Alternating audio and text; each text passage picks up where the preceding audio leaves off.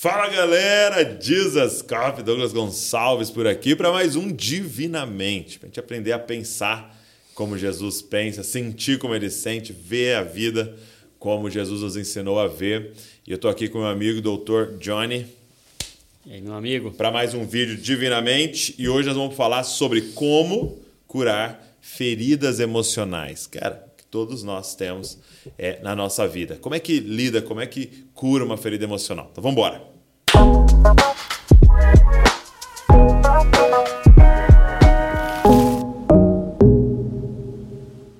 Já de início eu quero falar para você, tenho certeza que esse vídeo vai te abençoar e pode abençoar muitas pessoas. Então já vai ouvindo e pensando, para quem você vai mandar esse vídeo aqui, pega o link e manda para essa pessoa.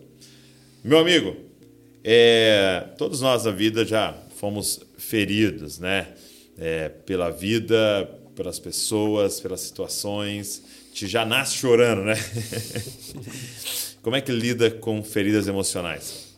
Sim, ferida, do é uma palavra que é a mesma palavra para trauma. É mesmo? Por quê? Porque é no trauma, na pancada, uma queda, por exemplo, que a gente se fere. E o que, que significa ferida? Ferida é uma perda de integridade, uhum. é uma uhum. desconexão. Vamos imaginar, por exemplo, uma das piores situações que eu já vivi na minha vida, assim, de pai. Quando a minha filha bateu a cabeça, a Maria, uhum. e fez uma ferida, um corte aqui na, na testa. O que, que é essa ferida? É uma perda da integridade da pele. E há uma separação, há uma desconexão. Então, o que, que é uma ferida? É uma desconexão, é uma perda de integridade, é uma uhum. separação. Era inteiro ali aquela pele e agora ela foi Agora ela tem duas partes, ela tem duas bordas e as duas bordas estão machucadas, não estão íntegras. Aí você tem uma exposição de uma área que não deveria estar exposta. Essa lógica da ferida, como perda de integridade, é a lógica da ferida emocional. É uma quebra, uma desconexão. E o nosso cérebro, como a gente fala aqui, uhum. ele é feito de conexões, de circuitos. As feridas, elas quebram circuitos, elas separam circuitos cerebrais. E isso vai ser um problema. É isso que acontece, por exemplo, na rejeição, é isso que acontece no abandono, é isso que acontece na traição. São e tudo traumas, né? Pancadas. São traumas, são pancadas. E aí a gente pode olhar e falar, mas da onde vem isso? Qual que é a raiz disso? E a grande raiz da nossa ferida emocional é a queda. É a queda Uau. lá no jardim. e aí queda. não é que a gente vai se ferindo emocionalmente. Como você disse, a gente nasce chorando. Porque nós nascemos feridos emocionalmente. Não é que a gente nasce inteiro e aí a gente vai se ferindo com a vida. É que a gente nasce ferido e aí a gente vai agora sendo de alguma forma conectado. Então o que, que os pais vão fazer?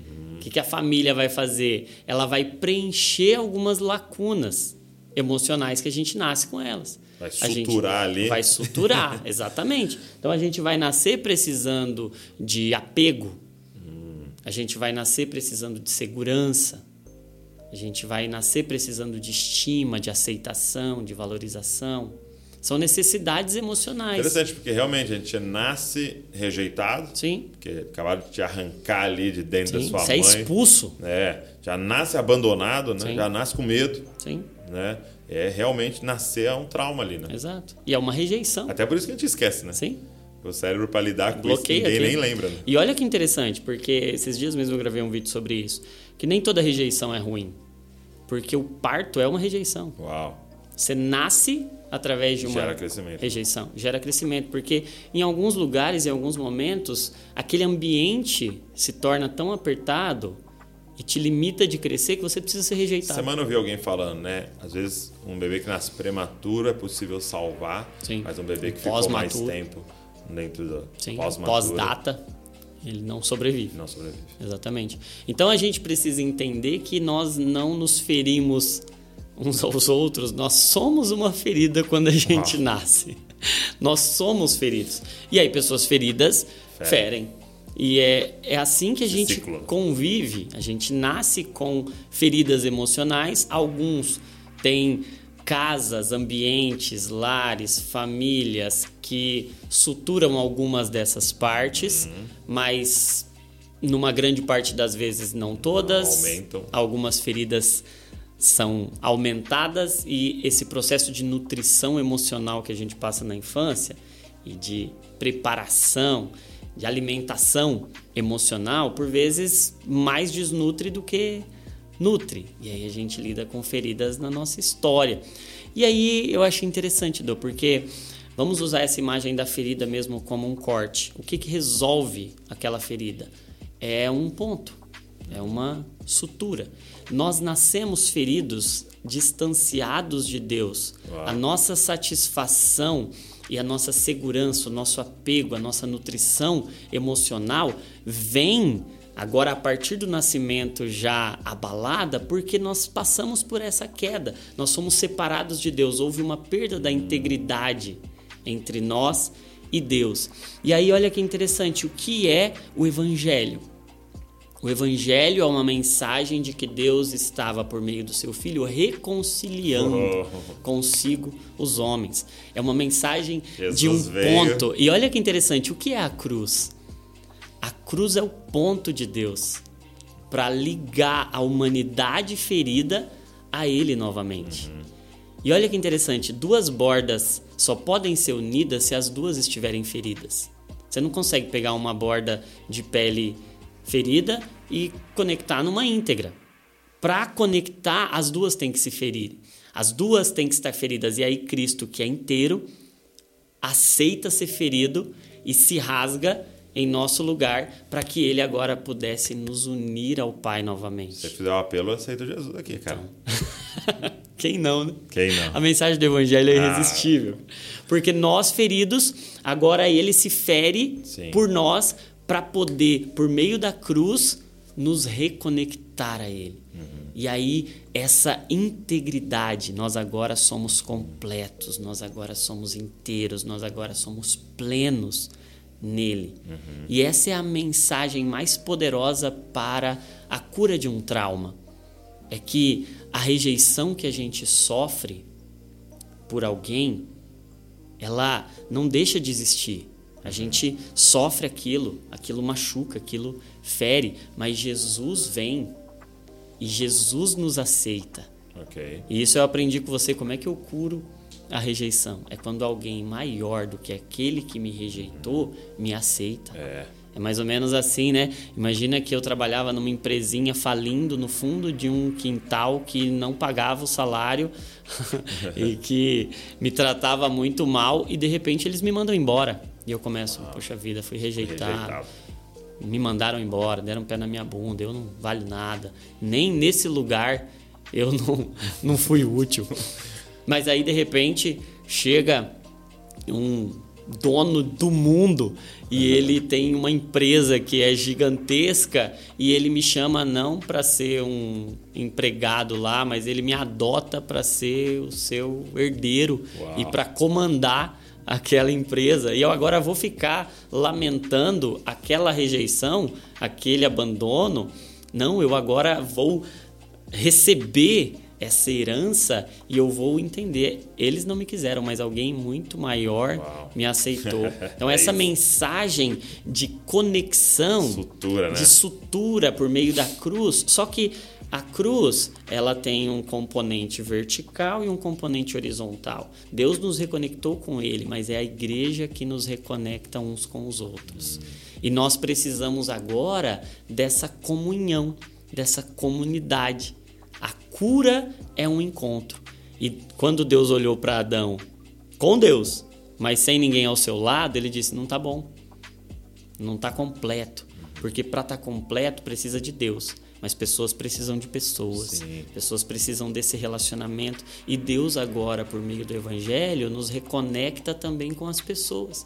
Não mais para consumir, mas para completar, não mais para é, eu vou me aproveitar de você para suprir uma lacuna, mas para compartilhar uhum. aquilo que ele já me deu. Eu fui completo nele e agora eu vou a partir dessa completude, dessa plenitude, eu vou me conectar à minha esposa, eu vou me conectar aos meus filhos, eu vou me conectar à minha igreja, para curar pessoas, porque pessoas curadas vão curar. Só que aí vem uma outra coisa, que é eu estava ferido. Ok. Agora eu fui suturado, mas fica uma marca, fica uma cicatriz. E pensa numa coisa ruim pra gente é cicatriz. A gente tenta esconder cicatriz é. de todo jeito. A gente quer fazer qualquer tratamento para apagar uma plástica, quer plástica, fazer laser, o que der para fazer para apagar uma cicatriz, a gente faz. Só que quando a gente olha para o evangelho, o evangelho não tem nenhum problema com cicatriz, muito pelo contrário. contrário. Jesus podia escolher qualquer forma corporal para se manifestar glorificado.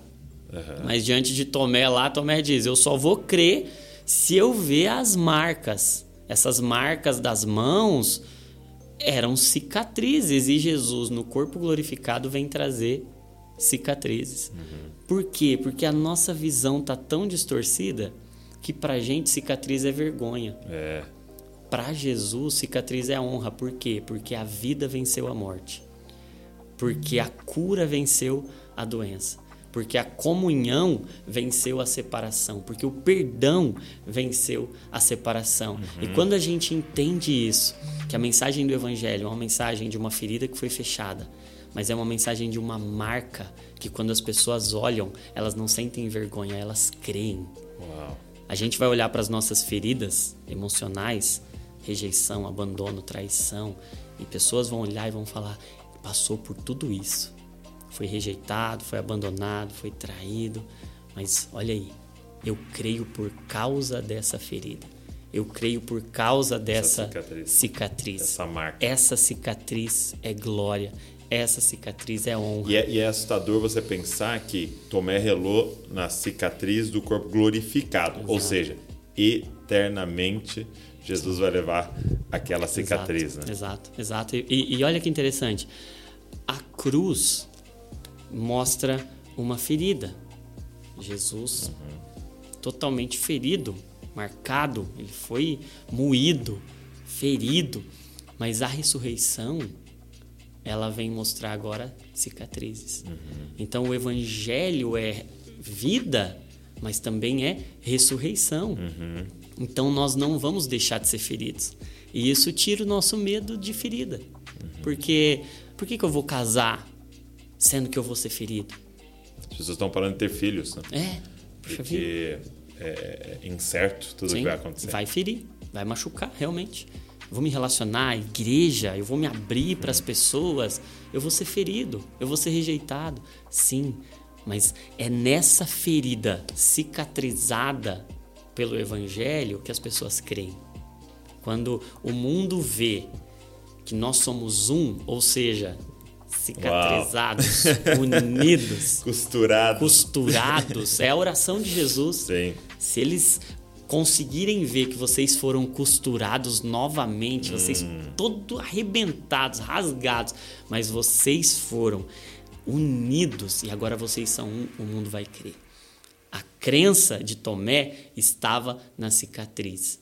Então a gente tem que parar de olhar para a ferida emocional como um bloqueio, como um trauma e lembrar aquilo que a gente já disse aqui. Quando a gente entende que Deus está no controle, a ferida deixa de ser um trauma e passa a ser uma cirurgia.